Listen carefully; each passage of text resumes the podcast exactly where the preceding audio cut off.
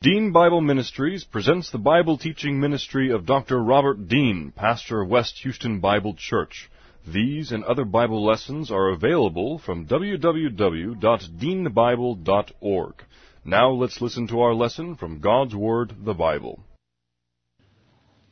This is the record that God has given to us, eternal life, and this life is in His Son. He who has the Son has the life. He who does not have the Son of God does not have the life. He who believes on him is not condemned, but he who believeth not is condemned already because he has not believed in the name of the only begotten Son of God. For there is no other name under heaven given among men whereby we must be saved. For by grace you have been saved through faith, and that not of yourselves, it is the gift of God, not of works, lest any man should boast.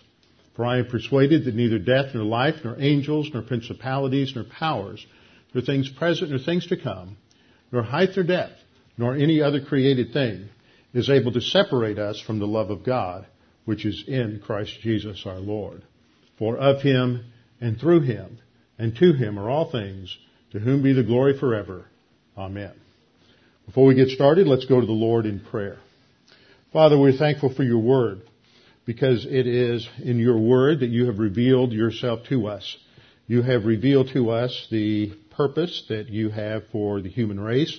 You have revealed to us the purpose you had in calling out Abraham and giving him a promise. You have revealed to us the purpose that underlies the Torah of the Old Testament and the covenants that were given to Israel, the land covenant, the uh, Davidic covenant, and the new covenant. And Father, you have revealed to us that you are the sovereign overseer of human history. And things do not happen by chance. We do not live in a world or a universe that is governed by chance, but one wherein you work out your purposes uh, within human history. And so, Father, within your word, you give us that which we need in order to properly understand and interpret all of the things that happen around us that we can gain an understanding of our, the meaning for our lives, and that we can therefore orient to your plan and purposes, and we can have happiness, we can have stability, and we can have joy even in the midst of the most unpleasant circumstances. And Father, we pray that as we wrap up our study in Kings this morning, that you would help us to see the lessons that you have for us in this study and that they might be reinforced by the Holy Spirit this morning. We pray this in Christ's name. Amen. This last week I received an interesting email from uh, the daughter of someone here in the congregation who doesn't live here locally but frequently does uh, listen live stream. And uh, she was up in the Washington D.C. area several months ago, had the opportunity to go talk to a number of the wounded warriors at Walter Reed, and she met a chaplain there. And when she uh, she managed to talk to this chaplain some about some different things, and they have exchanged a few emails over the course of the last uh, few months. And recently, in an email, this uh, chaplain who spends much of his time ministering and dealing with men whose bodies have been often shattered in horrible ways by uh, the instruments of war in Afghanistan, uh, he asked her a question. He said, Where is God in all of this? Now that's an interesting question. You might want to think about how you would answer that. But I want to transpose or shift the context of that question from the modern circumstance of warfare in Iraq to a question perhaps that a 6th century BC Jewish person would ask while they have been physically uh, removed from the land that God had promised to give to Abraham, Isaac, and Jacob, while they have probably gone through the horrors of the siege of Jerusalem, not just the final siege and destruction in 586, but perhaps they uh, survived the two previous sieges of Nebuchadnezzar in 605 and 597. Now they have been uprooted. They and their family, perhaps they have seen uh, horrible things as they have seen some of their loved ones, some of their family members uh, starve to death, go through all of the horrors of undergoing a military siege uh, and capture, which may have included uh, horrible torture. And now they have been physically taken to uh, land in the east where they don't know anyone, where they don't know, don't know anything, and now they are basically captives in a foreign land. And the question that they would be asking is, why did God let this happen to us? How can God be in this? How can we believe in a God that allows this kind of suffering and horror to take place in the lives of people that he has sworn that he loves? Now this is a common question that people ask. And not too many people seem to really be able to understand that question. It's basically the same question that this, this chaplain articulated. And so when we go to our study of Kings that we've had for the last um, three years or four years, and we have gone through both First and Second Kings, that is one of the questions that is being answered. Kings was written probably, we believe, by Jeremiah. We're not absolutely certain. There's no uh, name affixed to the uh, uh, uh, manuscripts. There's no indication. There's no statement anywhere that this was written by Jeremiah. But the themes that we have, the key words, the the themes of God's righteousness, God's faithfulness to His covenant, the warnings again and again to the uh, Israelites to be obedient so that God can bless them, the call back to God again and again, the warnings that God in His justice must bring condemnation, judgment upon those who are disobedient to Him are the same themes that we have in the prophecy in the Old Testament book of Jeremiah. The verbiage, the language, the themes are all pretty much the same. And so it is believed, and it is the tradition within uh, among the Jewish rabbis going back before the foundation of the church, back into the uh, last uh, couple of centuries in the period before Christ, uh, back into that that period that Kings was actually written by by Jeremiah.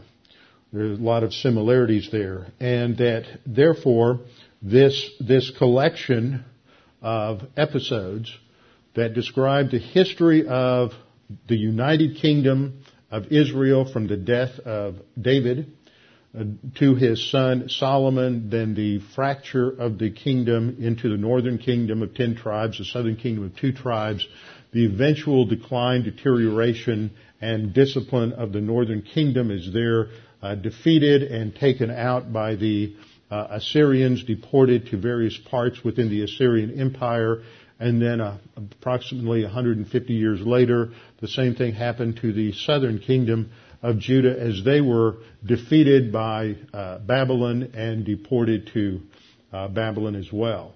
And so it is written by Jeremiah after the fall of Jerusalem, probably in the last years of his life.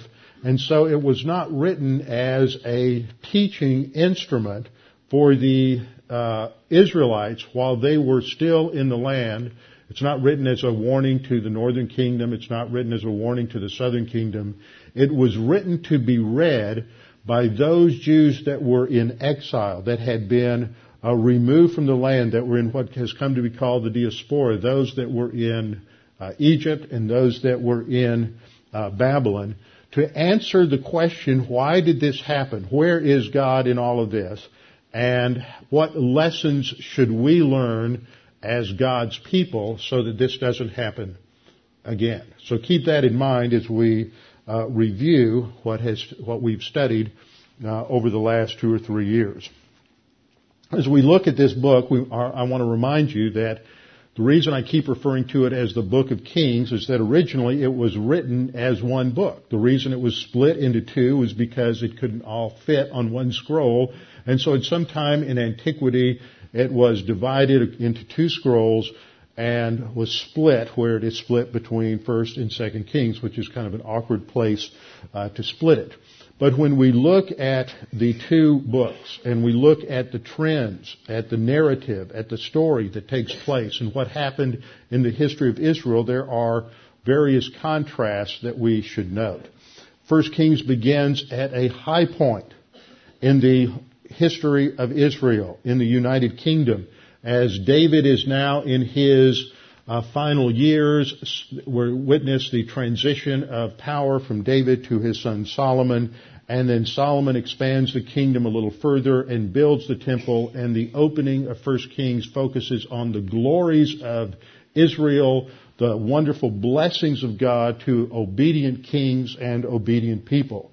And when we come to the end of Second Kings, what we find is the kingdom has fragmented, the northern kingdom has been destroyed and decimated and its people deported. The southern kingdom has also finally been destroyed and defeated and its people destroyed. And the final chapter focuses not on the kings of Israel, but on the king of Babylon, Nebuchadnezzar. First Kings opens with Israel in a position of obedience to the Torah, and Second Kings uh, ends rather with Israel in disobedience. First Kings begins with the temple being built. Second Kings ends with the temple destroyed and in ruins. First Kings traces the decline of the nation from its spiritual high point to its uh, into apostasy. Second Kings continues to trace that apostasy and shows the ultimate consequences when people are unfaithful to God. And then Finally, 1 Kings opens with all of the blessings that God poured out upon the nation as they had a rich, large, materially prosperous nation that had sent navies around the world that traded with all nations was at the high point of its of its history and then at the end of 2 Kings we see the nation under judgment. This is the context of what I read this morning in Lamentations, and I'll just focus on two verses in the first chapter to remind you where Jeremiah describes what has taken place, that Judah has gone into captivity under affliction and hard servitude. She dwells among the nations, no longer what God called her to be as a light to the nations, but now a slave nation, enslaved in uh, among the Gentile nations. She finds no rest. All her persecutors overtake her in dire straits. This is when you really begin to see some of the uh, early stages of anti-Semitism in history. And of course, many of you are familiar with the story of what takes place at the uh, after the exile, after the actual return from the exile among the Jewish community in uh, Babylon during the time of the Persian kingdom under Esther with the rise of Haman and his uh, attempt to get all of the Jews uh, destroyed and murdered. In Lamentations 1:5 we read, "Her adversaries have become the master; her enemies prosper, for the Lord has afflicted her." And notice that Jeremiah puts the focus on the ultimate causation on the Lord. It is the result of the people's decisions, but God in His righteousness and in His sovereignty rules in the affairs of mankind. And He is faithful, as Jeremiah will point out, He is faithful to what He had promised Israel at the very beginning. That if you are obedient, I will bless you beyond measure. But if you are disobedient, then I will bring all of these calamities upon you, even to the point of removing you from the land and making you a slave to all of the nations. Her adversaries have become the master, her enemies prosper, for the Lord has afflicted her because of the multitude of her transgressions. Her children have gone into captivity before the enemy. Now what this focuses our attention on are th- the three major covenants that God has made with uh, the descendants of Abraham, Isaac, and Jacob. Just a quick review. We see the first covenant is the Abrahamic covenant, focusing on three aspects. A promise of a specific piece of real estate, the land promise. A promise that in Abraham's seed, all the nations would be blessed. That it is through Israel that all nations will ultimately be blessed. This ultimately, we believe, was uh, fulfilled in the Lord Jesus Christ and that Israel would be a blessing to all. Each of these aspects was then developed in different covenants, the land promise in Deuteronomy 30, the Davidic covenant in 2 Samuel 7, and the new covenant in Jeremiah 31. The thing we want to focus on, first of all, is what happens in um, with the Abrahamic covenant that God promised that he would bless those who bless Abraham. But those who curse Abraham, those who treat him lightly or with disrespect, as I pointed out, see, is the thrust of that Hebrew word. It's two different Hebrew words used for cursing here. Those who treat Abraham lightly, God says, I will curse or judge harshly. And so God has preserved Israel, even in disobedience, as the apple, as the apple of his eye. And so down through the ages, we have, must understand because of the Abrahamic covenant that ultimately world history turns on God's plan for Abraham and the descendants of Abraham, even when they are not in the land and even when uh, they were disobedient, as we see in the Old Testament and we believe is also true today. So it is always a tragedy when we see Christians who turn against Israel because of their failure to properly interpret uh, the Scripture. Uh, on Friday, there was this article that appeared in the Wall Street Journal, written by uh, two rabbis who are associated uh, with, um, I believe, the Simon uh, Wiesenthal Center, and it's called Presbyterians Against Israel. Now, last night we had our Christmas party. No less than six or seven people pointed out this article to me. I'm so glad I have such a well-read uh, congregation, and everybody likes to remind me that, oh, well, he said everything you've been saying. I know, like that validates me. Well, it's it's true. You have Presbyterian theology, everything but, practically speaking, everything but a dispensational theology takes Israel to be, in some sense, a metaphorical term someplace in the scriptures. And as these two rabbis point out, that replacement theology has been a heresy or an errant viewpoint in Christianity since the Middle Ages, and it is the idea that at some place the term Israel used in the scripture no longer refers to the literal physical seed of Abraham, Isaac, and Jacob, but it refers to some, uh, it refers somehow to the church or to Christians. And that is the root of all Christian anti-Semitism uh, down through the centuries. And so this article just points out once again that the uh, Presbyterian, the United Presbyterian Church has come out uh, against uh, uh, Israel and, and, a pro-Palestinian statement.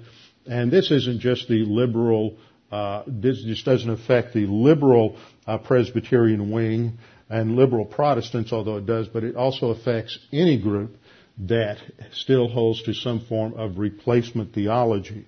And so uh, I have that will be emailed out uh, to the congregation.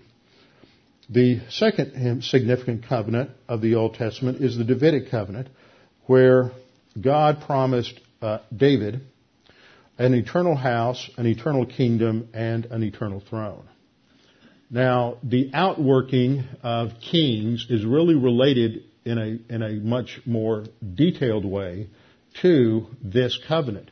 Because what happens in the history of the kings, as you read about the kings of Judah, uh, you read about what happens to Solomon and then the division of the kingdom, and you read about the kings in the north and the kings in the south.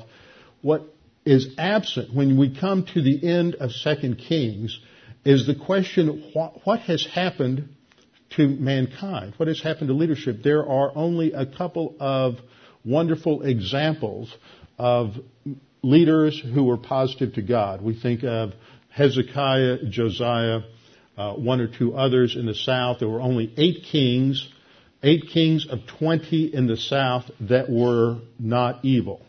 And there were none in the north that were evil. And part of this is the, it's the purpose of the writer to show that no human king will ever be the ideal king that God had promised uh, through the prophets and had promised to David. That there is something flawed in the character of man. There is something that is constitutionally wrong with man. That when we read through 1st and 2nd Kings, we see again and again and again that even though there are times when the nation turns to God and there are these moments of, of light, that it always gets dark again that the trajectory in human history is always against God. The trajectory is always towards darkness and evil. As a writer of the Gospel of John said, that men loved the darkness. And so we see that trend again and again, and we're left at the end of 2 Kings wondering who is going to be able to fulfill the Davidic promise that there would be an eternal king of righteousness who would establish a righteous kingdom for Israel. And of course that leaves open the reality that no human king can ever fulfill that. That is the message that we find in Isaiah, it's the message we find in Jeremiah, it's the message we find in Daniel and in Zechariah and in other Old Testament prophets, that the only true king of Israel that will fulfill those promises is the king that is not merely human, but is one who is also fully God, not just a man that has been somehow elevated uh, with an addition of divinity, but one who was eternally God, who entered into human history, as Isaiah prophesies in Isaiah 9:6, through a virgin conception and a virgin birth. And so to understand the, the, what the writer of, of uh, Kings is saying, you must understand the background, the, the, the framework is the Davidic, uh, the Davidic covenant. And so I had this little chart that I uh, developed where we have the Abrahamic covenant as the overall overarching uh, covenant that governs God's relationship to all nations actually, but specifically to Israel. And then within that you have the Mosaic covenant, which was designed to be a temporary covenant. Uh, within that you have the land covenant and also the Davidic covenant. And this is what enables us to understand the message of Kings. Now in terms of the Mosaic covenant, we have to go back to Deuteronomy. We could go to Leviticus 26, but Deuteronomy gives us a more succinct summary. And Kings actually is really a, a commentary, a historical commentary by, by Jeremiah, if he was the one who wrote it, showing that what God promised to Israel through Moses in the Torah was played out on the scenes of history, in the history of the kingdom of Israel, the United Kingdom, and then uh, the divided kingdom. Because it is at the end of Deuteronomy, at the end of the Torah, that God promised, in, in summary, God promised Israel, number one, that if you are obedient, then I will bless you beyond all measure. But if you are disobedient, then I'm going to remove you uh, from the land. I will bring numerous judgments upon you. And so, in summary, we see this mentioned in a couple of passages in Deuteronomy 28 in verses 1 and 2, God says, Now it shall be if you diligently obey the Lord your God, being careful to do all his commandments which I command you today, the Lord your God will set you high above all the nations of the earth. See, this is illustrated for us in, in David. It's illustrated in, Sam, in, in Solomon in his early life in the first 20 or 30 years of his reign when he walked in obedience to God. The nation was blessed beyond measure. But when Solomon turned against God and began to lead the nation into idolatry, that's when things began to fall apart. And that was the high point spiritually for the nation Israel. That was their high point in terms of God's physical blessing on the nation. But it is the faithful fulfillment of His promise that He had made in Deuteronomy 28. At other times in the southern kingdom, when you had kings such as Asa early on and later on under under uh, Hezekiah and Josiah and the other good kings. It is when the kings are leading the people in obedience that the nation was again blessed. But when they were disobedient, God brought the na- nation under judgment. The judgments were announced in Deuteronomy 28:15. But it shall come to pass if you do not obey the voice of the Lord your God to observe carefully all his commandments and his statutes which I command you today, that all these curses will come upon you and overtake you. And then there is this long list of various ways in which God would bring judgment upon the nation of Israel. In verses 23 to 25 we have the statements, and your heavens which are over your head shall be bronze, and the earth which is under you shall be iron. And this we see fulfilled especially at the time of Elijah. When Elijah came on the scene as a prophet sent from God to the northern kingdom, when Ahab was the king. Ahab is the uh, ultimate picture, the poster child for evil in the northern kingdom. He is the one who married uh, Jezebel, the daughter of the king and high priest of, Baal worship in Phoenicia, and he is the one who brought Baal worship and the whole fertility worship and prosperity cult into the northern kingdom with all of the uh, uh attendant horrors of child sacrifice and temple prostitution and everything else. Uh, it was at that time that God brought this level of, of judgment upon the northern kingdom and brought a famine upon the land. And uh, uh, Elijah announced that, that it would not rain again until he said so. And it was specifically that must be understood in light of this promise that God had made uh, to the nation Israel that he would judge them in this way. So just as God was faithful to his promise to bless the kingdom if they were obedient and he blessed them beyond measure, when they were disobedient, God was also consistent. He was faithful to his promise to bring those judgments upon them. And then verse 24, uh, the Lord will change the rain of your land to powder and dust. From the heaven it shall come down on, uh, on you until you are, are destroyed. And then uh, the military aspect. All of, of course, verses 23 and 24 would impact the uh, economic circumstances. It would bring famine. It would be, bring the destruction of wealth. It would bring the horrible suffering and disease and many other consequences. Verse 25 talks about the military consequence. The Lord will cause you to be defeated before your enemies. You shall go out one way against them and flee seven ways before them, and you shall become troublesome to all the kingdoms of the earth. And so we saw that worked out in the history of the northern kingdom. Again and again and again, they are in military conflicts. It's sometimes they are in military conflicts with the uh, kingdom of Judah in the south. They're in military conflicts with the Syrians out of Damascus. They are in military conflicts with the Moabites and the Ammonites. And then at the end, they of course are overrun uh, by the Assyrian uh, Empire. And when, and the final stage of discipline was re- summarized in Deuteronomy 28, 32, and 33. Your sons and your daughters shall be given to another people. And your eyes shall look and fail with longing for them all day long, and there shall be no strength in your hand. A nation whom you have not known shall eat the fruit of your, la- your land and the produce of your labor, and you shall be only oppressed and crushed continually. That's a pretty sad note. It's a pretty down note. Just like when you read Lamentations, you read much of Lamentations as, as Jeremiah details the rebelliousness of the northern kingdom, the horrors of the judgment, the terrors that they went through uh, as they were uh, destroyed by the Babylon, Babylonian armies. It's just such a downer, but it doesn't end there because God's plan never ends with just the announcement of judgment. Judgment always in God's plan is accompanied by God's grace. He always offers hope. There's always an opportunity to change, to turn. There's always that offer of God of grace to turn back in obedience. And this is how Deuteronomy ends. In Deuteronomy chapter 30 verses 1 through 3 we're told, now it shall come to pass when all these things have come upon you, the blessing and the curse, when you've gone through both of these, both the positive and the negative trajectories, uh, which I have set before you, and you call them to mind among all the nations. When you've been scattered throughout the world in all the nations, where the Lord your God drives you, and you return. There's that Hebrew word shuv. You return. Uh, dushva, to return to the Lord your God and obey his voice according to all that I command you today, you and your children with all your heart and with all your soul, that the Lord your God will bring you back from captivity.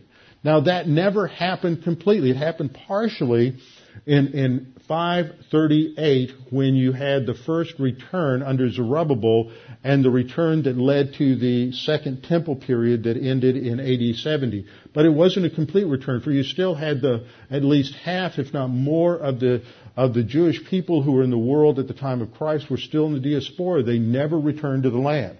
So this promise to return all of them to the land was never fulfilled, but it will be fulfilled. If God fulfilled all the other promises, He must be uh, a God who will fulfill uh, these promises. So First Kings give, gives us that that framework for looking then at history on the basis of what happened in the past. So just a quick review of the breakdown In the first 11 chapters, we focus on the United Kingdom, the death of, uh, uh, of David, and the time of Solomon. Then the kingdom is split because God judges the nation because of Solomon's uh, idolatry and disobedience.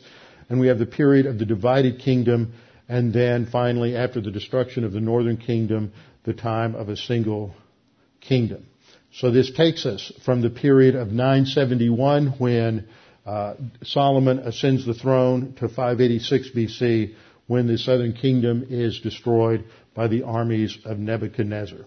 And so we see this basic breakdown as we've studied, uh, studied in the past. The, the focal point is there in the center, those 28 chapters that focus on the divided section of the kingdom in fulfilling all the promises of God. We've looked at the each of these different sections, uh, we've had these charts to, to uh, that, that, summarize the framework of the book. That it is during the time of the United Kingdom that we have primarily blessing. But it, from chapter 11 on, there is this decline because of Solomon's disobedience. God blessed him so richly, gave him such prosperity, but then he failed the prosperity test. Like almost every one of us does, and like every nation in the history of the world has done, we fail the prosperity test because when God blesses us and makes us prosperous, we stop looking to God as the source of our blessing and happiness and we start looking to the blessings as the source of our happiness. And therein lies the path of destruction. Then the period of the divided kingdom, uh, we see this the, in First Kings uh, a 90 year period, and the thrust of this period is on the focus of the period of Ahab and Jezebel and the horrors of that time, and how God raises up first Elijah and then Elisha as uh, instruments of grace to bring and to call the people back to obedience to God. And then finally, in the period of the single kingdom, the kingdom of Judah, the 135 years uh, of Hezekiah uh, down to uh, uh, Zedekiah, we see the collapse of the nation, two great periods of reform under Hezekiah and later under Josiah. If we just look at the structure of the book in terms of its literary uh, framework, this is a chiasm. You see that the center of this chiasm looks at the Omride dynasty, the dynasty of Omri, the father of Ahab, and uh, Ahab and his descendants. And this is the thrust from chapter 16 in 1 Kings to 2 Kings 12. This is the focal point of this book. It is on the horrors of apostasy and how it is the turning from God to the worship of idols. And it, this is not just the worship of idols made of wood and stone and metal, but today we often worship the more abstract idols of the mind. We still worship the materialism, the material things and prosperity that are at the core of the fertility religions in the, in the ancient world. But we worship many other things that come between us and God. We worship things that uh, in our lives that are more important to us than the study of God's Word, more important to us than our study of uh, our, our coming to Bible class, more important to us than our spiritual life because we are consumed with the details of life rather than with God. Now, as I pointed out in, in going through the Mosaic Law, just to remind you what um, what God promised was that there would be this suffering, destruction of the nation, but that would not be the end. There was always the the hope of a return, the promise that if they would turn back to God, then God would restore them to the land. And I just want you to remember what he says here in Deuteronomy 30, verses 1 and 3 as we get into the last couple of comments I have to make in terms of this review. What I want to focus on now is the key events that take place in Kings. As I pointed out many times in the way I approach the Old Testament, is that this provides us with a framework for thinking about the issues of life that God didn't just reveal these things because they're interesting history, they're nice stories, they're, they're uh, people who have uh, interesting things happen to them and their flaws as well as their uh, virtues revealed. God revealed this thing, these things to us to teach us about Him, to teach us that mankind is flawed. We are uh, we are all sinners. We are all depraved. We cannot solve the problems on our own, no matter what we do. The only solution is the divine solution. And so, as you go through the Old Testament, you see that there are key events that occur historically, and it's around those events that God communicates key packages of revelation, key packages of doctrine that cannot be separated from the reality of the historical occurrence. If the historical event did not occur as the Bible says it did, then the lesson has no foundation. It becomes no more significant and no more uh, true than uh, various mythologies and various other religions. It's just uh, human thought that is uh, fallible and can fall apart. But what we have in the Word of God is God's revelation to teach us how to think about the affairs of life. So let's just review the key events that we have in Kings and what they teach us. The temple is the first key event. We have the, at the beginning of 1 Kings the death of David, the transfer of power to Solomon, but the focal point is on building the house for God. This was what David wanted to do. David wanted to build a house for God, and God sent Nathan the prophet to him uh, in 1 Samuel chapter 8 and said, You're not going to build a house for me. Instead, I'm going to build a house for you. That was the Davidic covenant. And so that was the focal point. And finally, Solomon is the one who God said would build the house for him. And we have uh, five chapters there at the beginning of uh, uh, First Kings that focus on Solomon's construction of the, the, temple, the dedication of the temple, all of the sacrifices, all of which speaks of the fact that man is fundamentally unclean. He cannot come into the presence of God unless a cleansing of sin takes place. And then in Solomon's dedicatory prayer, he, he focuses on the failure of Israel. It foreshadows what's going to come in the rest of the two books. He focuses on the promise that had been made by Moses in Leviticus 26 and in Deuteronomy chapter 28 that God, you said that we would disobey you, you we would be taken out of the land. And the focal point of, of Solomon's prayer is to call upon God to be faithful to that promise that when the nation disobeys and is taken out of the land and this temple is destroyed, that God would be true to his promises and would bring the nation back and reestablish a more glorious temple uh, in the land. Now God's answer to that prayer is given in 2 Chronicles chapter 7 verses 12 through 14, a, a set of verses that are often yanked out of context. But when we understand the context in light of Deuteronomy, we understand this can only apply to Israel. Then the Lord appeared to Solomon by night and said to him, I have heard your prayer and I have chosen this place for myself as a house of sacrifice. That is the first temple.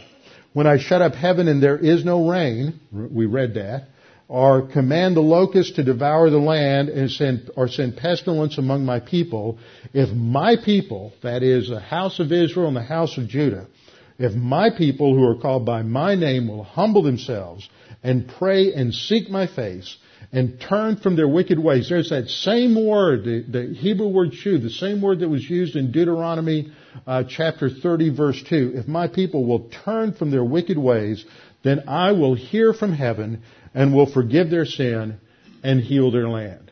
The issue is, number one, God rules in the affairs of man, but he doesn't do so at the expense of human responsibility and human volition.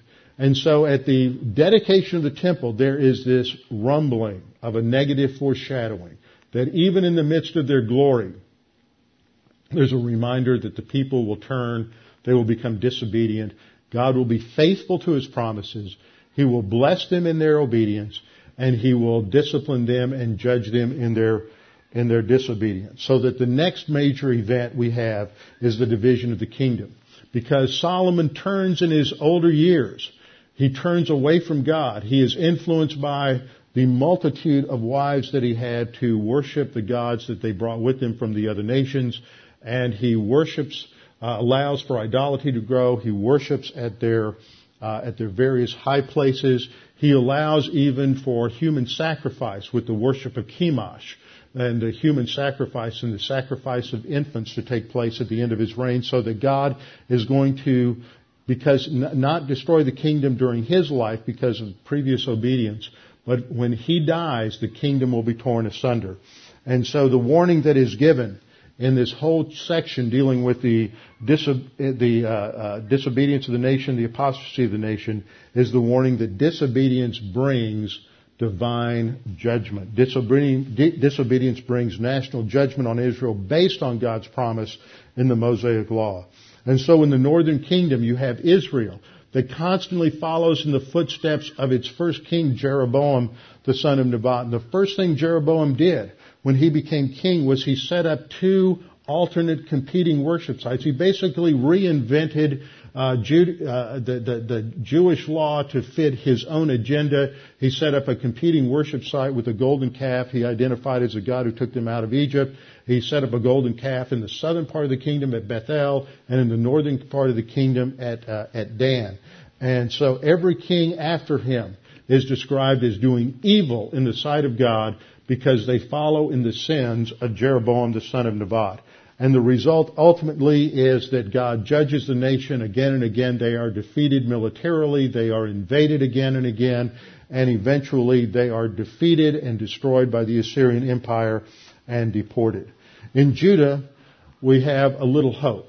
There are eight obedient kings out of twenty. Only eight who focus on obeying God. And uh, when they are ruling and there's obedience, then God blesses the nation. There's military security and there is prosperity. But then their sons or the grandsons would turn against them, turn against God, lead the people back into idolatry and disobedience, and the nation continued on a negative uh, trajectory.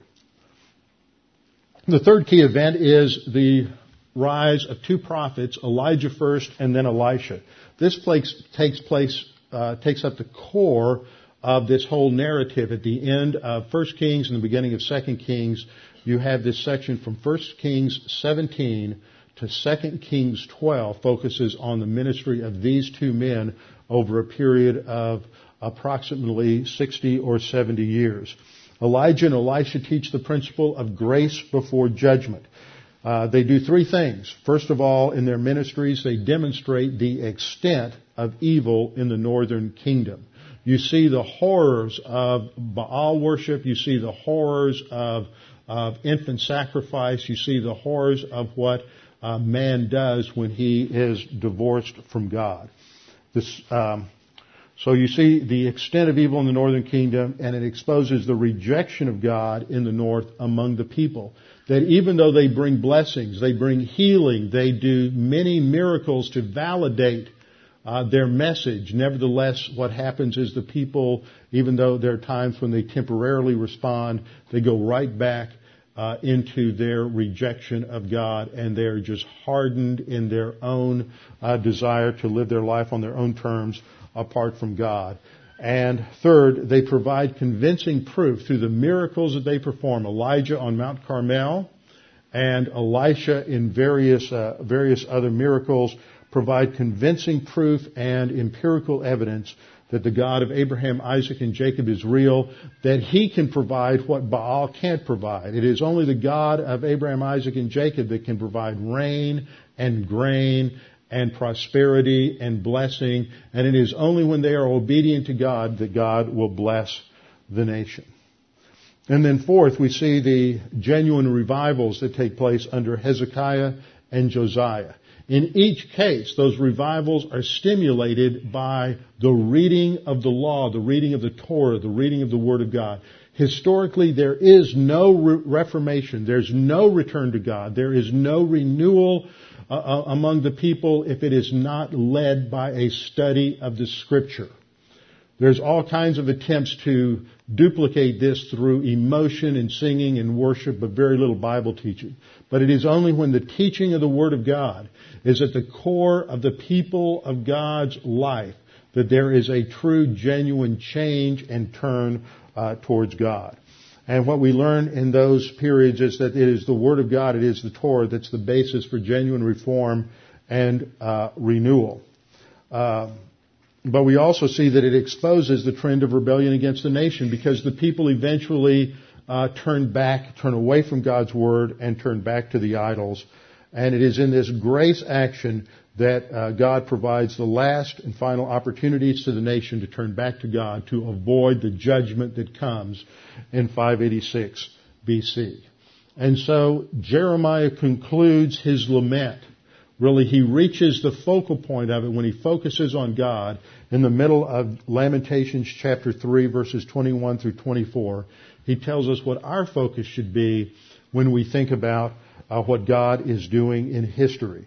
After he has recalled all of the horrors that have recently taken place in his life, the, the three sieges of Nebuchadnezzar, the assaults on Jerusalem, the starvation, the hunger, the episodes where mothers were killing their own children in order to eat them to survive.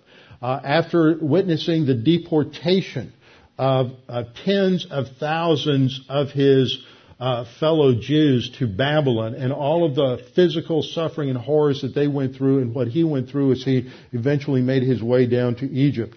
All of those things as he saw all that tur- turmoil, the loss of personal security, the loss of wealth, the loss of home, the loss of family, he says there's only one thing that gives us security. This I recall to mind, therefore I have hope. Through the Lord's mercies, we are not consumed because his compassions fail not. Even in the midst of judgment, God has always extended grace in judgment and sustains his people. Jeremiah went on to say, These compassions are new every morning. Great is your faithfulness. God was faithful to those promises in Deuteronomy, both to bless as well as to curse, both to prosper as well as to discipline. And Jeremiah concludes, The Lord is my portion, says my soul, therefore I hope in him. I began by telling you about this question that was written by this chaplain as he observes the horrors and the consequences of warfare in the lives of these soldiers at Walter Reed. He asked the question that so many ask, where's God in all of this? God is not out there in those circumstances. We live in the fallen world, scripture says. We live in a world that is dominated by human beings who make bad decisions bringing horrible consequences. Where God is, is in the response of the believer to those circumstances. God is working in the lives of His people. He did in the Old Testament through Jeremiah, through Ezekiel, through numerous other believers who spoke truth in the midst of horrible circumstances, who gave real comfort to God's people as they were going through unbelievable suffering. The same thing is true for believers today, is that as we see the horrors that will take place in a fallen world, will take place in the devil's world, there is all of this horror and suffering and uh, there's terrible injustice in the fallen world because it is a fallen world.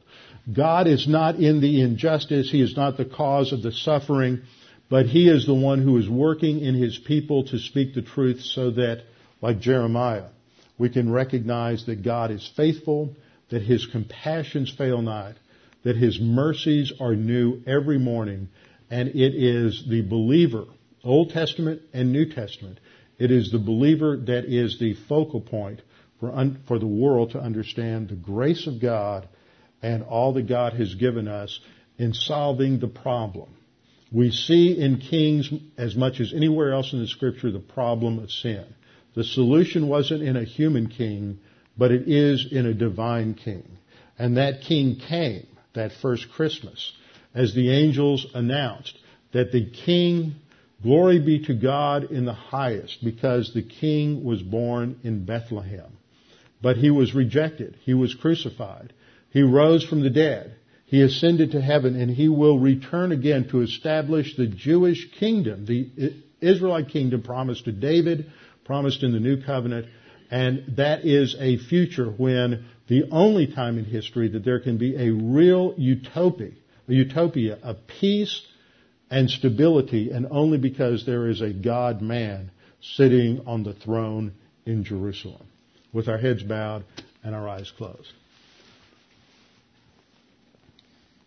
Our Father, we're thankful that we've had this opportunity to go through uh, Kings, to see these trends, to understand the key doctrines that are there, how they are replicated again and again throughout Scripture in both the Old Testament and in the New, how in this we see your faithfulness.